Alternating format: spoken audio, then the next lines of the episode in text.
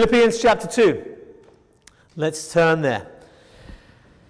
We're picking up in verse 14 this week. I'll read and then we will pray and then we'll study.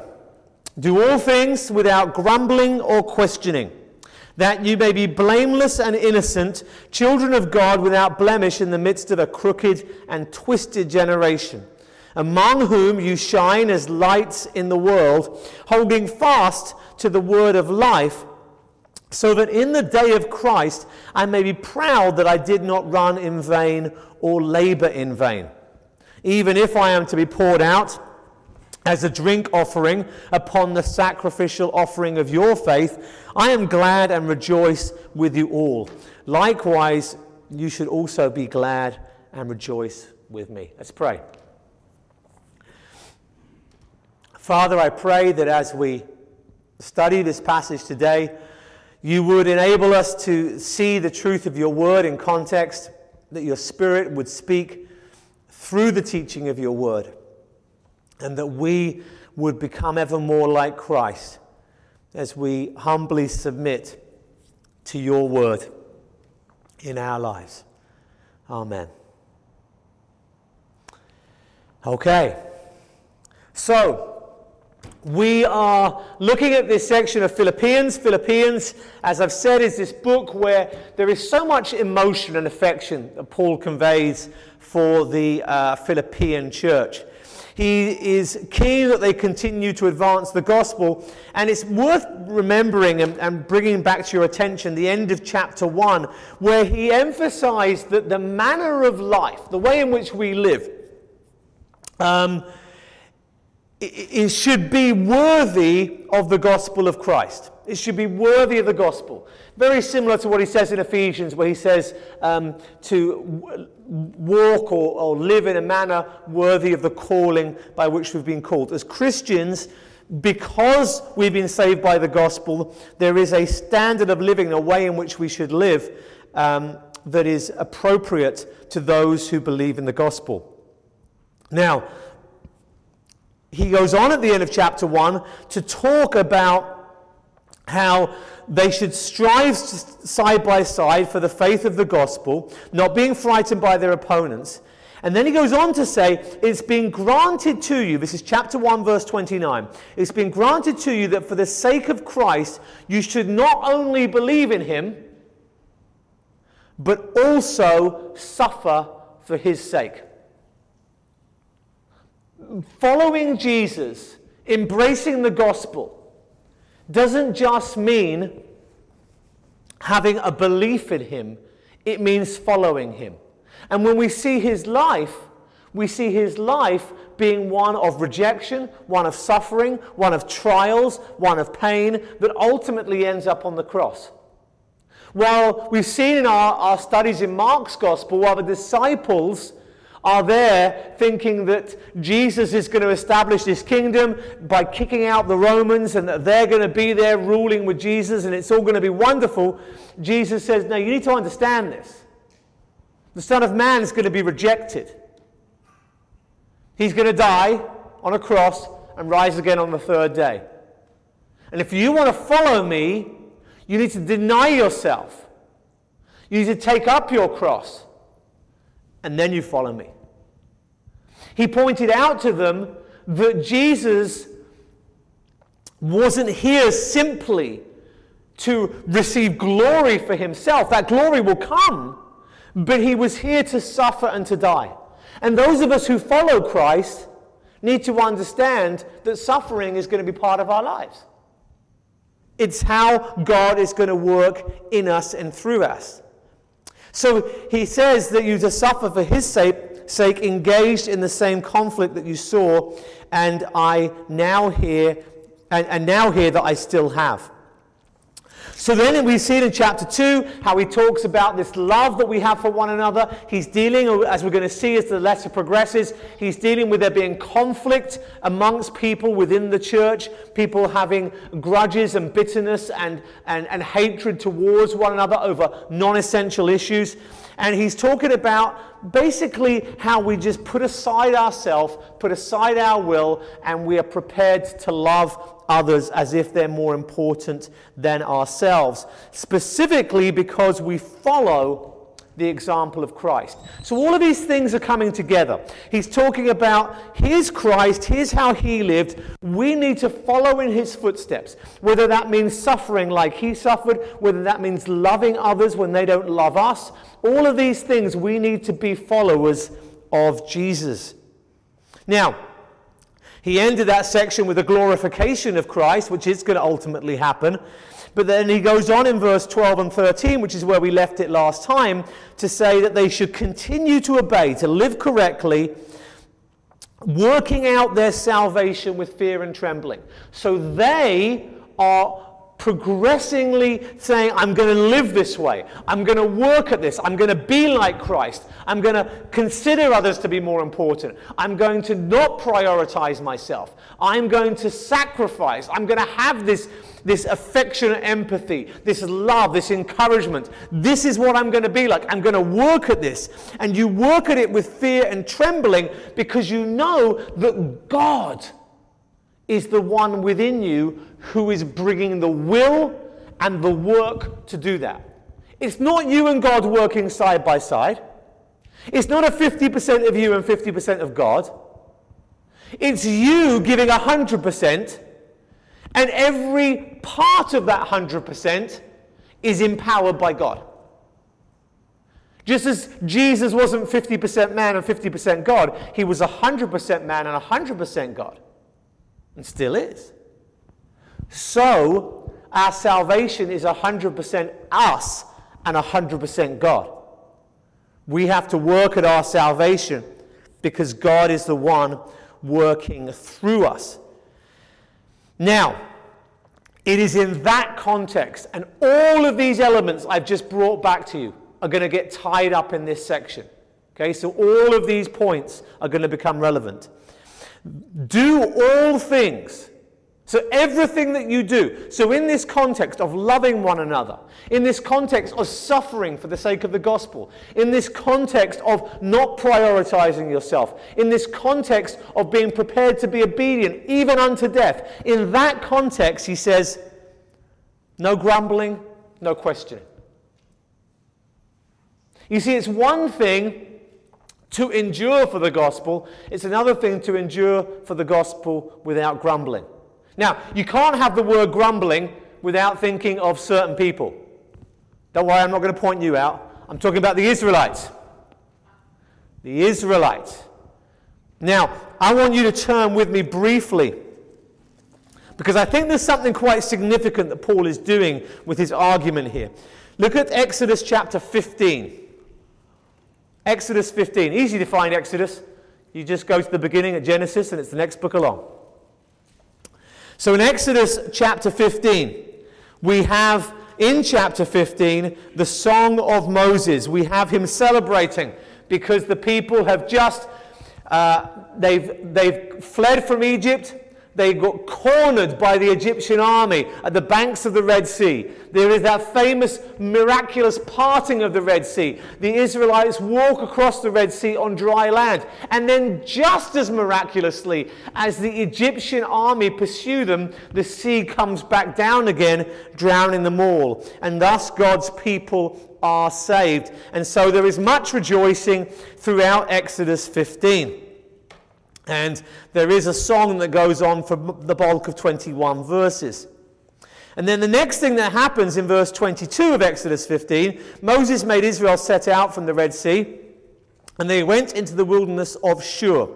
They went three days in the wilderness and found no water.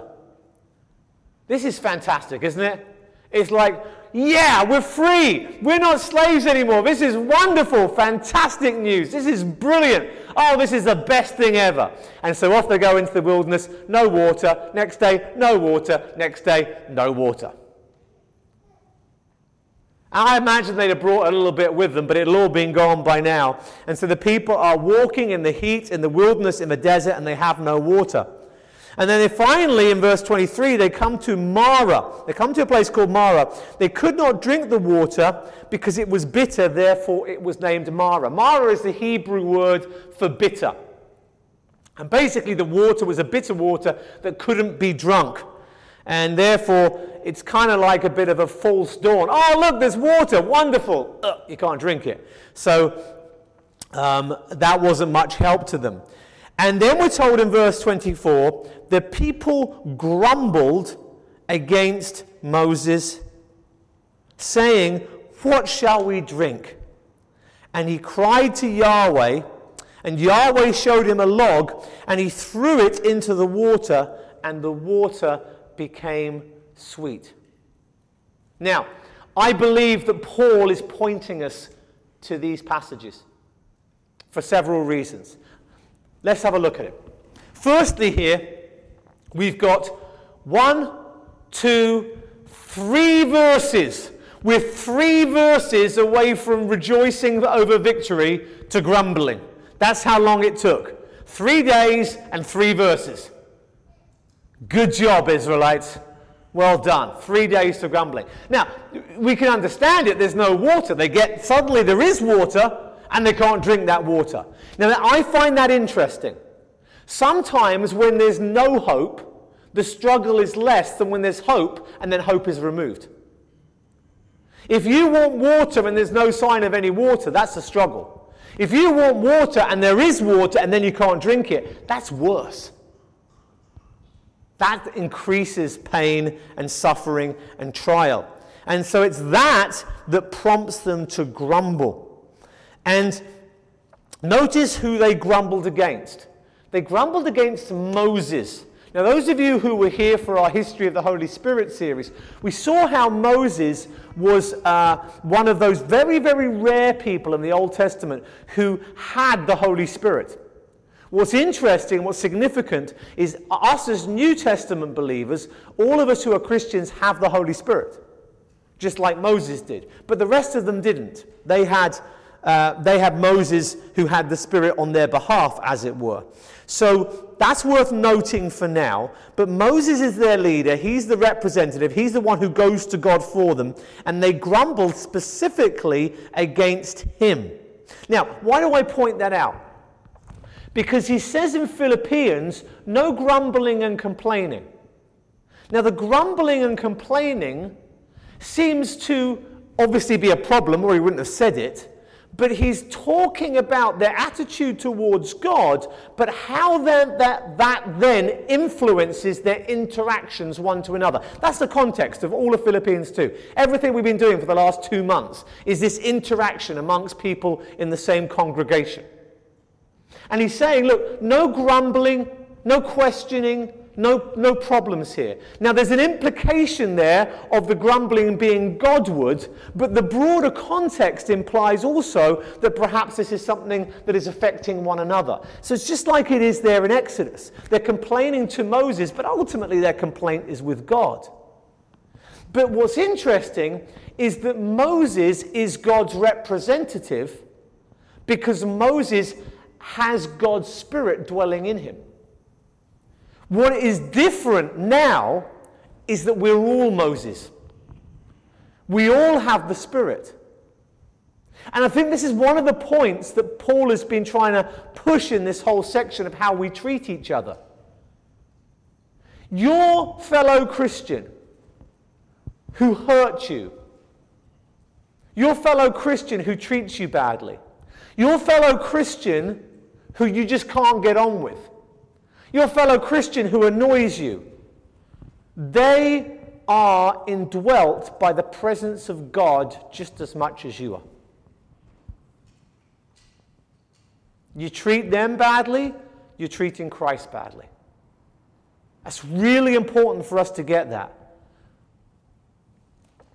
And the complaints and the grumblings one to another is ultimately a complaint to God. You know, God, can't you see how this person has hurt me? It's not like God's like, I, I must have missed that. I'm so sorry. How, how did that come about? How did that happen? I'll, I'll try and fix that in the next week or two. God knows, He's sovereign. And so when we complain about another amongst our midst, we're complaining ultimately about God. And that's something that comes through clearly with this uh, Moses scenario. What is interesting here is that Moses responds by crying to Yahweh. And I think, I think the issue so much with the Israelites and their grumbling was that they were grumbling to Moses, hey, Moses, fix it. Hey, Moses, sort it out. In other words, they should have been praying to God. To say, hey, God, can we have water, isn't a bad thing. The problem is, is that they were cross with Moses rather than asking God. Their Psalms are just full of people crying out to God for their needs, for their pain, for their struggles. We should always be doing that. So you see here the process in Exodus 15. They complain to Moses, and Moses then does what is right, which is go to God. And I think there's an implication here for the Philippian church and, and for us as well. That when our lives are a struggle, we need to make sure that we don't end up with our frustrations with God going on to other people. I've got to be very careful. It's very easy to do. In, in, on the most simple level, it's easy to understand. You know, if you've, if you've had two hours sleep for the last two nights, you're going to be a little bit less pleasant to be around than if you'd had 10 hours sleep the last two nights. You know? And that's a good illustration of how our struggles affect other people around us. And it's difficult because if you haven't had enough sleep, everything is harder. Your motor skills are harder, the way you function is harder, everything is difficult, but it does still affect other people. And what was happening here is that these people, they've got a really serious situation. There is a genuine problem here. There is no water. They go without water much longer, they're going to be dead. But grumbling to Moses isn't how you deal with it. And if we have a problem with anybody in our midst, God is the one that can resolve that problem. And whatever else we do, I'm not saying we never confront or deal with issues, but whatever else we do, God is the one ultimately that will be able to deal with it. So Moses goes to God, and God shows him a log. And he throws the log in the water, and the water becomes sweet. Now, as I understand it, the log is representative of Christ. We have the wood, perhaps symbolic of the wooden cross going into the water and making the water sweet. There's some parallels here with John's gospel, which I won't get into today, but I do think that the concept of this water becoming living water is symbolic of salvation. And Christ is the one who brings that salvation. So the implication is, is that when, when you bring Christ into the midst, midst of your bitterness, and, and bear in mind here, in the Bible, bitterness doesn't refer so much to what we call bitterness, which is us having a bad attitude towards somebody because of our struggles or our pain. It's actually just the struggles and the pain. When, when the Bible talks about someone enduring bitterness, that, that means that they're having a hardship. So there is a suffering that is relieved by Christ and the water becomes sweet.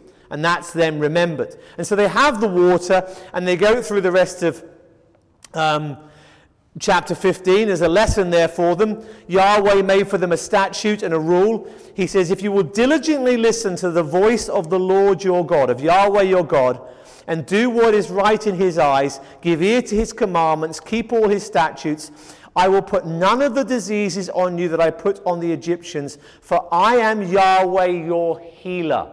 Now look at the lesson here. Here's a problem water, right? Can't drink it. The log goes in and it makes it sweet. And God says, Look, here's your lesson. Here's your rule. I'm not going to let you suffer. I'm not going to let you go through all the Egyptians went through. I'm, I'm able to, I'm the healer. I can resolve these situations. But here's what you've got to do you've got to follow my ways. Now, things are slightly different in the New Testament, I understand, but the principle is very similar. Jesus said famously that we are to pursue the kingdom of God. Seek first the kingdom of God and its righteousness, and these other things will be added unto you. What were the other things in context? Food, clothing, not much more. Not second homes or vacations or things like that. But you'll get by, you'll be okay, God will look after you, but your job is to focus on what you need to do. Now, can you see how this fits in to the context of Philippians? He's just said in Philippians, work out your salvation with fear and trembling. You do what you're supposed to do, and God will be there working through you. That's exactly what's being said here. He's saying, look, you concentrate on keeping my commandments, right? And I'll, I'll get on top of the water situation. I'll make sure that these problems are okay. You concentrate on living right. So in chapter 16, they, uh, they come along and they come to the next place, the wilderness of Sin, between Elim and Sinai on the 15th day of the second month, after they had departed from the land of Egypt. And the whole congregation of the people of Israel grumbled there's that word again. Against Moses and Aaron in the wilderness. And the people of Israel said to them, who's them? Moses and Aaron. You see how the problem is now being directed to other people? Would that we had died by the hand of Yahweh in the land of Egypt, when we sat by the meat pots, ate bread to the full, for you've brought us out into this wilderness to kill this whole assembly with hunger. In other words, there we were, we were slaves, and we were miserable, and we hated it, but we ate. And now we're free and we're in the wilderness, and there's no food. Now, how many verses ago did we have that statute, that lesson, that rule the outworking of the water situation. And here they are, exactly the same situation. Exactly the same with food, and they're grumbling. And Yahweh says to Moses, Behold, I'm about to rain bread from heaven for you. And then we have the famous passage about the manna from heaven and how God provides bread from heaven for them to eat and for their needs, as He did day after day after day in the wilderness. Not luxury food, not, not the best food on the planet, but it was sufficient for their needs. They had to get on with doing what they were supposed to do and trust God to get on with what He was supposed to do. So they grumbled again. Now let's go back to Philippians. So when he says do things without grumbling or questioning, what he's doing here is he's bringing our attention to this goings on in the wilderness. He's bringing our attention to this. In the wilderness, the Israelites would complain and they would be complaining to people. It would affect their, their relationships with the leadership, their relationships with one another, and it affected how they viewed God. God was somehow deficient. Now, if we have needs, then we bring those needs to God. Cast your cares upon Him because He cares for you. But that's different from grumbling. And I think the key difference is, is that prayers go upwards and grumbling goes sideways. Prayers are vertical and grumbling is always horizontal. If you grumble privately to God, I don't see anywhere in the Bible where there's a huge problem with that. The Psalms are full of it. Grumbling, by definition, is when you go horizontal, when your issues with God affect other people around you. And he says, You don't want to be doing that. You're not, we're not supposed to be like the Israelites, we're not grumbling or questioning. And just like the Israelites were supposed to focus on what they were doing, this comes immediately. Immediately after Paul says, You live right. You work out your salvation with fear and trembling. You have got to live this love that Christ has modeled, and it's the hardest thing to do. And you're going to have to really work at it. But every ounce of effort you put in, and God is the one empowering you. He is working through you to bring that about. So you do it with fear and trembling, but you don't grumble because God is working this about. You focus on what you need to do, and God will cope with everything else. So, he goes on to say, so that, verse 15, so that you may be blameless and innocent. It's a phrase that's often used in the Psalms about those who walk uprightly, whose way is blameless. Children of God without blemish in the midst of a crooked and twisted generation, among whom you shine as lights in the world. Now, this is, this is where it gets interesting what Paul is saying here. Look, he's saying, if you are going to be grumbling, then what happens is your lack of faith affects other people. It affects other people. And, and, you can see how this happens because he's saying that the result of doing things without grumbling and questioning is that you end up blameless and innocent. The implication is this is if bad stuff happens, if you're suffering, if you're treated badly, if you're living in the midst of that, that's not your fault necessarily. But when you grumble, when you question, then you take blame. Do you understand that? In other words, you can be innocent and suffer. But when the suffering leads to grumbling and questioning, then you are no longer innocent. You're now at fault. You've now done wrong. And he says, you want to be blameless and innocent, children of God without blemish. That's what we're working towards. We're working towards our sanctification. We are children of God, all of us who are saved, but we're trying to become children of God without blemish. And he's very clear here the grumbling is a blemish, it's part of the problem. In the midst of a crooked and twisted generation. In other words, this is how we distinguish ourselves. This is how we distinguish ourselves. You know, one thing that amazes me about atheism is how much atheists can hate someone they don't believe in. Methinks he doth protest too much. You know? Oh, I don't believe in God. I'm an atheist. I don't believe in God at all. But I really hate him. That doesn't make any sense to me. If he doesn't exist, then where's, why the hate? Why the problem? If he's all made up, why, why does this consume so much of you? Why are you so religious and evangelistic in your fervor? So, there is in the midst of this, this generation, there are these people who dislike God. They're angry with God. They don't like God, they don't like His ways. And there are an amazing number of people who will say they don't believe in God, but still hate Him and still blame Him for their woes, for their trials, and for their struggles. When we have struggles, us not grumbling is a real light in the darkness. Now, I don't want ever preaching Philippians to ever come across as preaching with a waggy finger.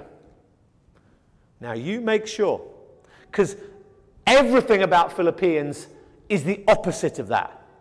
This is Paul coming alongside people he loves who are doing really well and say, Come on, guys, I know this is hard. We've got to iron this out, though. So it's always, it's always needs to be communicated in that, you know, we can take these verses out of context and forget the broader context and we miss the feel of, of the book. So I don't want anyone here to think that I'm somehow saying, well, look, now you're going through a hard time right now. Stop grumbling. You're messing it up for the rest of us. You're making us look bad. That's not what Paul's saying here. Paul has emphasized how in our trials we treat one another with affectionate empathy with love, with encouragement, with coming alongside. And, it, and it's doing that to one another that removes the need for grumbling. But now he's giving the other side, which is not to grumble anyway. And there's that balance either side. But I want you to understand, I mean, I know, you know, we, we've been through some trials in life, and I, I am as convicted as ever over this passage. Because while I wanted to raise my fist to heaven and shout at God, and have done many, many times, at times I've allowed that to go horizontal. And the reality is, is that in my darkest hours, God was still in charge, God was still good, and He was still worthy of praise. Always. I don't think we as Christians have to pretend that our trials aren't trials. There's no indication in Scripture that we have to pretend that our suffering isn't horrendously difficult. Never are we told to suck it up, put on a brave face, and be all sort of stoic about the whole thing. We're never told that. But at the same time, we need to understand that we can be there broken, bruised, and bloody from the trials that we've been through, tears streaming down our face, and say, God is still good. God is still sovereign. If you think that these kind of passages are implying that somehow you've got to pretend that everything's good. Oh, I'm a Christian. My life's rosy. I'm doing just fine. That's a lie. Don't go lying to people. What we need to do is this is to stand with our scars, with our trials, in the midst of our suffering and say, I don't have all the answers. This isn't easy. This is a struggle. I pray daily for it to end. But God is still God. God is still sovereign. God is still love. And God, it's not unusual for me to go through this because He went through it first for me, and I am His follower. That's how we live. And that here is what makes us shine, he says, as lights in the world. Sometimes Christians think that beating other people over the head with the Bible is how we shine as lights in the world. It's not. How we shine as lights in the world is living the Christian life without grumbling, in the midst of pain, without blaming God, without lashing out, and saying, Here I still stand. I still trust in Christ. I still know him to be good, and I will not betray him, and I will not deny him. That's how we shine as a light. Now, isn't it interesting that God is the light of the world? Jesus is the light of the world. And now we are referred to as lights of the world. Why? Because it's God who's working through us. It's God who indwells us. We are little Christs. That's what Christians meant. Little Christs. Are we God? Oh, gosh, no. God forbid that we should suggest such a thing. But God Himself indwells us, God Himself empowers us. And so, by His strength, we can live in such a way as to be lights to the world. Do you think that I or you, in our own strength, could endure trials and stand up and praise God? I certainly can't. But Christ in me can. That's verses 12 and 13 working out. So, we shine fast, uh, we shine as lights in the world, holding fast to the word of life. Holding fast to the word of life. Now, you see the difference here. I am a firm believer in the power of Scripture to change people's life. Okay? I'm a firm believer in it. I think that when we, when we speak to unbelievers, that the Bible inherently has power. You can, you can share something from the Bible with an unbeliever, and they could hate you for it. But the Spirit of God works through His Word, and that can change their lives retrospectively. But that's not what this passage is saying. This passage is saying, not you give the Bible to anybody else, but you hold fast to it. It's not about you sharing the gospel. It's not about you sharing the Bible. It's about you in your life, us together, holding fast to the word of life so that the way in which we live,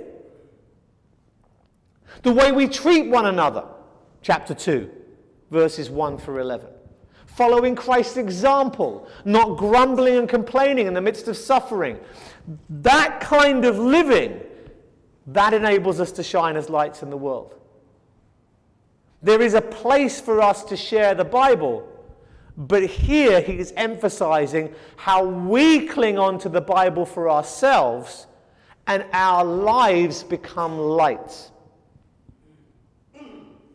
Too many Christians can share the Bible but not live the Bible.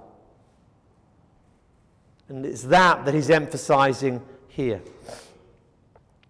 So that, here's the result of all of this us living the right way, not grumbling, being without blemish, shining in the midst of this generation that is wicked and evil and crooked and twisted, and we stick out and we stand out because of how we live, because we're clinging to the word of life. Oh, and by the way, one last thing on that word of life. Do you see the connection with Exodus 15 there?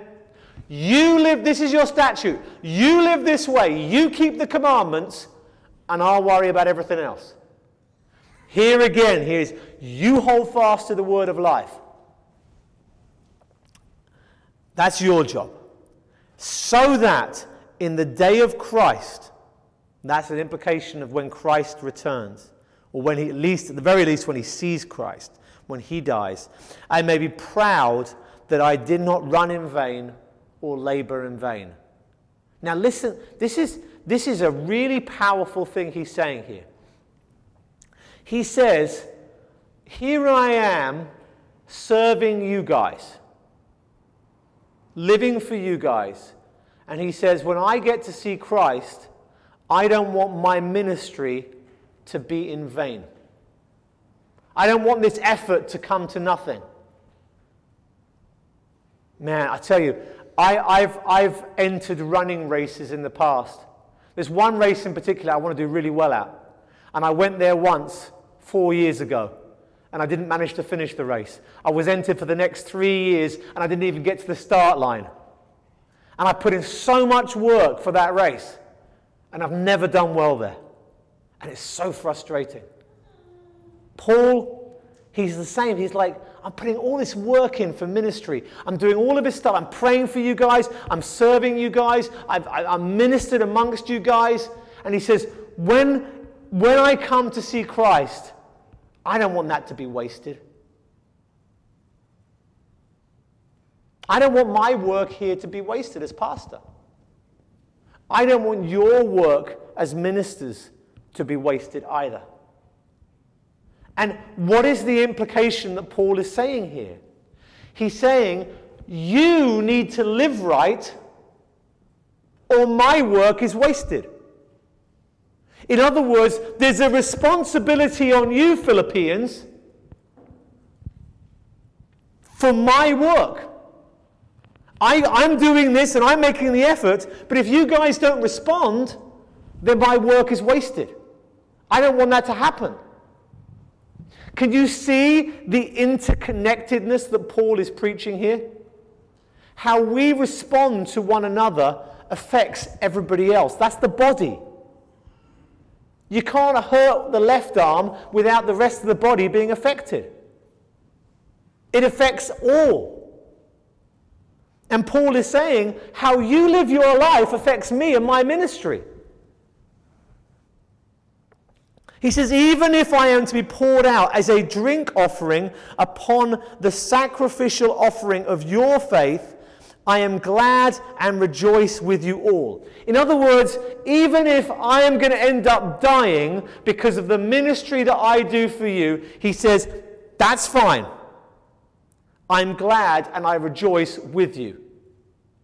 If you are living right, then me giving my life for you is absolutely a okay.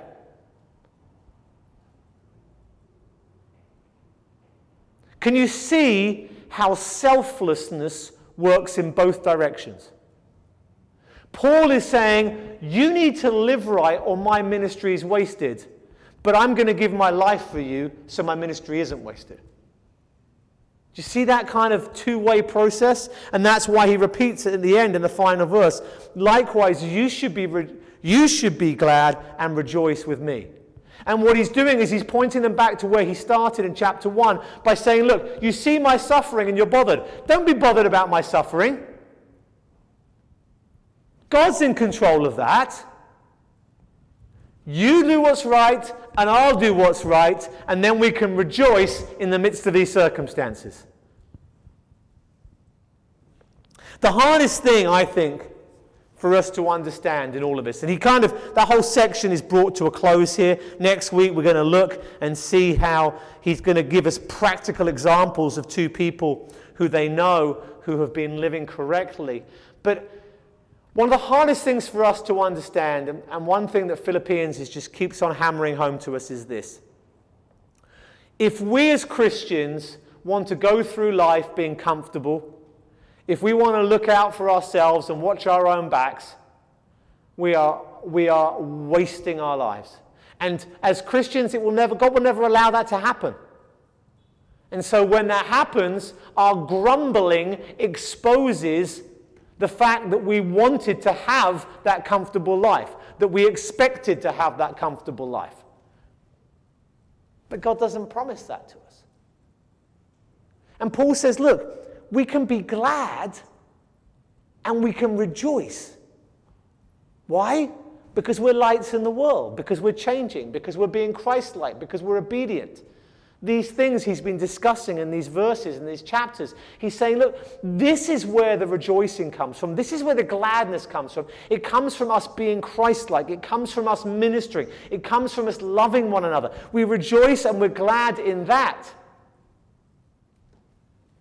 You're worried about me being in prison, but that's not what you need to be worried about. You need to be worried about living right. See, that's what the Israelites did. The Israelites weren't worried about living right and they were worried about the circumstances. And Paul says, Look, you guys are doing well with the gospel, but there's one thing off key here. There's a lot of horizontal grumbling going on, and even you being concerned for my imprisonment is part of that. You, if you want me to be happy and be glad and rejoice, just get on with living like you're supposed to for God. Because I'll give my own life, Paul is saying, for you guys. I give my life for you. Just make sure it's worthwhile. That's what he's saying. Make sure it's worthwhile.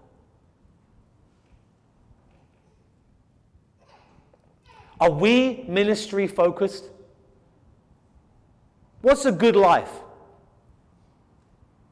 What is it we're trying to accomplish or achieve?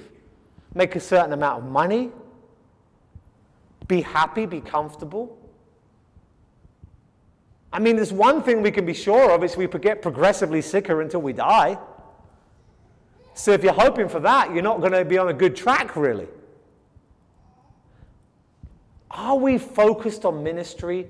Are we seeking to love and to serve one another? Is that our joy? Is that our gladness? Is that our rejoicing? And the whole of this focus of this passage is that we're doing these things without grumbling because what grumbling does is it exposes. One thing I've learned through the trials of life is that my natural instinct to grumble and complain about my trials is ex- an, an exposing of my desire for a comfortable life. It's an exposing of the selfishness of my heart. And it is for you as well. And again, we are not talking about what we would refer to in England as a stiff upper lip. Stoicism. Oh, I'm fine, don't you worry about me. I don't like that. Let me just tell you that now. If you're in need, tell your ministers who are called to love you that you're in need. There's nothing godly about pretending you're not in need when you are in need. There's nothing godly about pretending that you're doing fine when you're not doing fine. There's nothing godly about saying that it's okay when it's not okay. That is not what we're talking about here. We're talking about in the midst of your suffering, in the midst of not being okay, in the midst of your trials, still rejoicing. Because there's ministry to do, there's opportunities to love and to grow, and there's, a, there's an opportunity to glorify Christ in the midst of our suffering. A lot of people struggle with that. They struggle with the idea of tears and suffering and rejoicing and gladness. That shouldn't be a struggle for us. You ever been to a funeral of a Christian? Then you understand joy and tears side by side. You understand what it is to lose someone that you love and to mourn and to weep, and yet to be glad that they're with God and they're in a better place. That's not a one off thing for a Christian funeral. That's our life. Where we press on, bloodied and bruised, rejoicing and smiling through the tears, and saying, Thank you, Lord, for all you've done for me. Please take this from me right now, but if not, I'm going to love you, I'm going to serve you, and I'm going to minister because that's why I'm here. That's what I'm called to do. And that's how I'm going to glorify you. Let's pray. Father, we thank you for your word. We thank you for this whole passage and section, Lord, that we would become these people whose love for one another, whose love for you, whose modeling of Christ would be such that we would be distracted enough from our own suffering to not grumble or question. You are God. You are healer. You are sovereign. You are good. You are kind. You are merciful. You are long suffering. May we remember who you are, be thankful for who you are in the midst of the most trying of times. That we might shine as lights in this generation, lights in the darkness. May we hold fast to the word that brings life. There's so many distractions in this day and age. But may we cling to your word that we might think, speak, and act biblically. For your glory, we ask this. Amen.